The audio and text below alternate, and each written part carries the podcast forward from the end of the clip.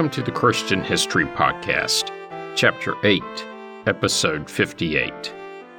Last week, as I wrapped up the book of Judges with a summation, I got mostly through the story of the judge and strongman Samson. If you missed that episode, you should really go back and give it a listen. This week, I'm picking up with the rest of his story. And with that, let's get started. Judges chapter 16 begins with Samson having just become a judge. What's unclear is if chapter 16 was just after he used the jawbone against the Philistines, or sometime later. What we're told is that he went to Gaza. When he got there, let's just say he got to know a professional lady. The people of the city, the Gazites, hear that he's either in the city or nearby. Many of them, the exact number is not given, but many lay in wait for him at the city's gate. Keep in mind that the general practice was to close the gate and lock up the city at night. Their plan was to wait until the morning, and when they spot him, they planned on killing the judge. Samson, though, doesn't sleep through the night. Waking around midnight, he's in this city with the closed gate and you'd think he'd be trapped. But then again, this is Samson. After he awoke at midnight, he made his way to the city's gate, as you would suspect, especially since the story has been preserved for thousands of years. Its closure didn't prove to be any sort of barrier. He simply took hold of the gate along with the two posts, pulled them up, bar and all, put them on his shoulders, and carried them to the top of the hill that is in front of Hebron. That's a distance of about 40 miles, 60 kilometers in a straight line. What's unusual about this feat is what the text doesn't tell us that the Spirit of God came onto him. Either it was left out, or this seemingly amazing feat was closer to his normal. Sometime after this, Samson is said to have fallen for Delilah, described as a woman from the valley of Sorek. This place was on the border between Dan's territory and Philistia. While it's not explicitly stated, but implied, is that she was Philistine.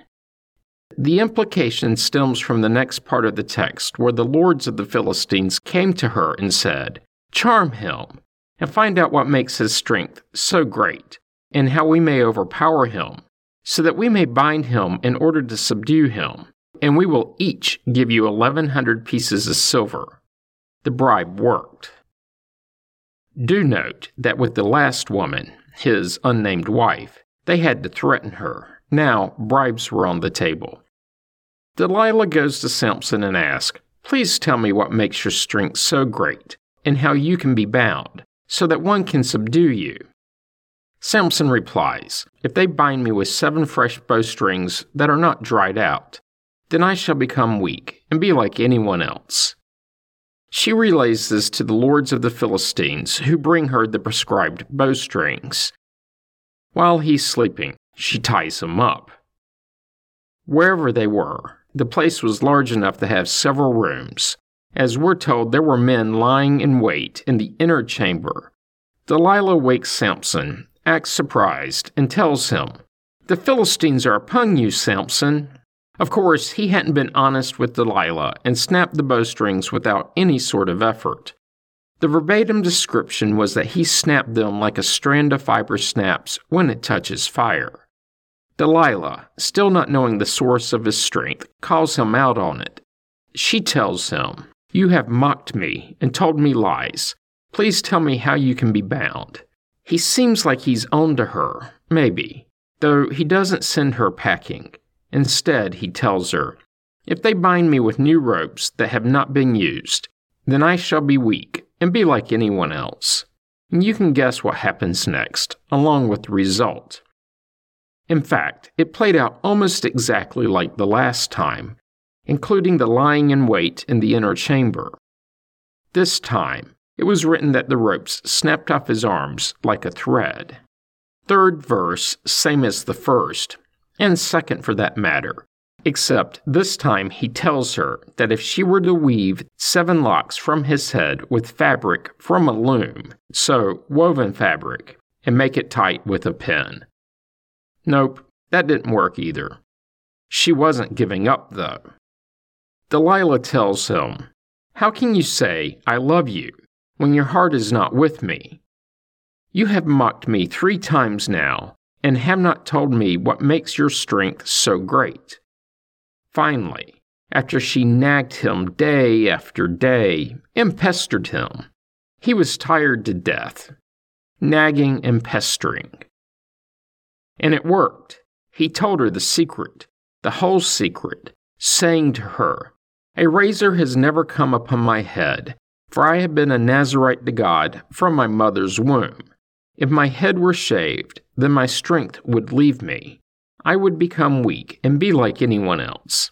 Of course, that was the true case.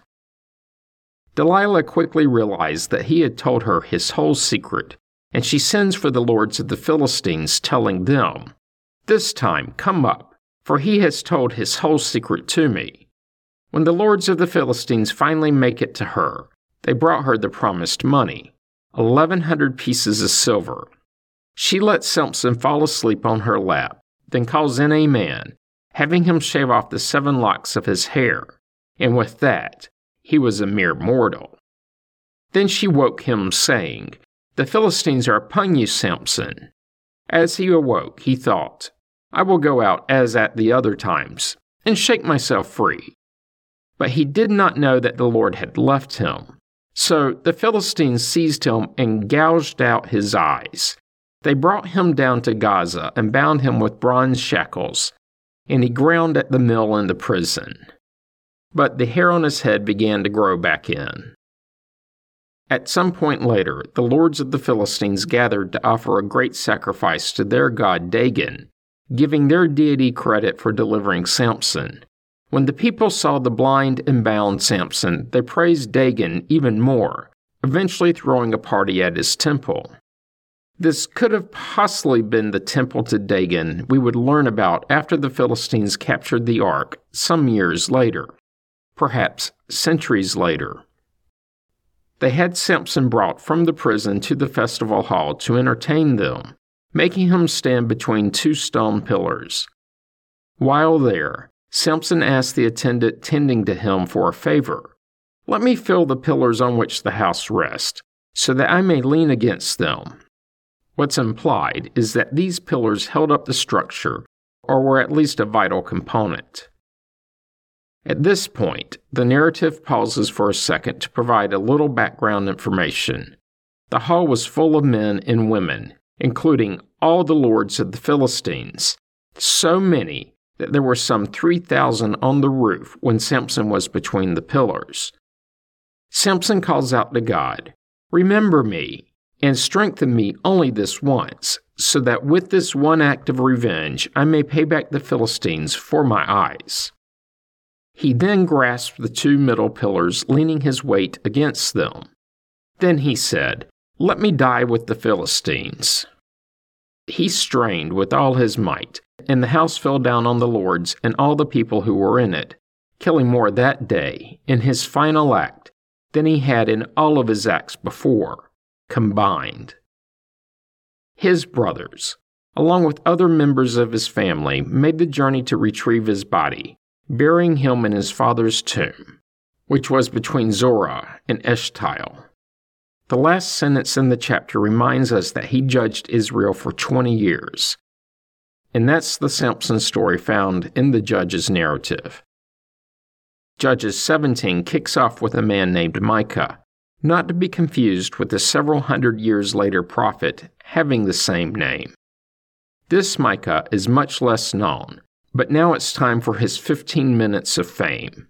In reality, not even that long, as he's really a secondary character in an explanatory story. The way the text begins the story is a bit unusual.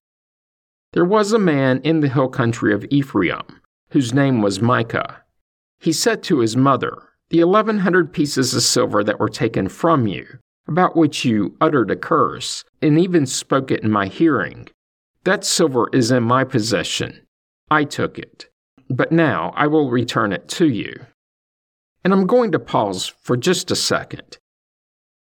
It may be a mere coincidence, but 1100 is the exact amount the Philistines promised Delilah, just a chapter earlier. Some rabbinic sources even posit that his mother was the one and only Delilah, but that's not to be found in the text. And in case you missed it, when it reads that his mom uttered a curse, that's generally interpreted as she was upset about it, but may not have known that her son was the one who had taken the silver, at least not until he fessed up. His mother said, May my son be blessed by the Lord. He then returned the silver pieces to his mother. She said she would consecrate the silver to the Lord to make an idol cast of metal. She then took 200 of the 1100 pieces to a silversmith who made it into an idol of cast silver. This idol was kept in Micah's house, probably on a shrine, complete with an ephod and a teraphim. The general thought is that these were primitive Semitic house gods whose cult had been handed down to this period from the earlier period of nomadic wanderings. Essentially, Semitic household idols. Micah had a shrine in his house. He also installed one of his sons as a priest.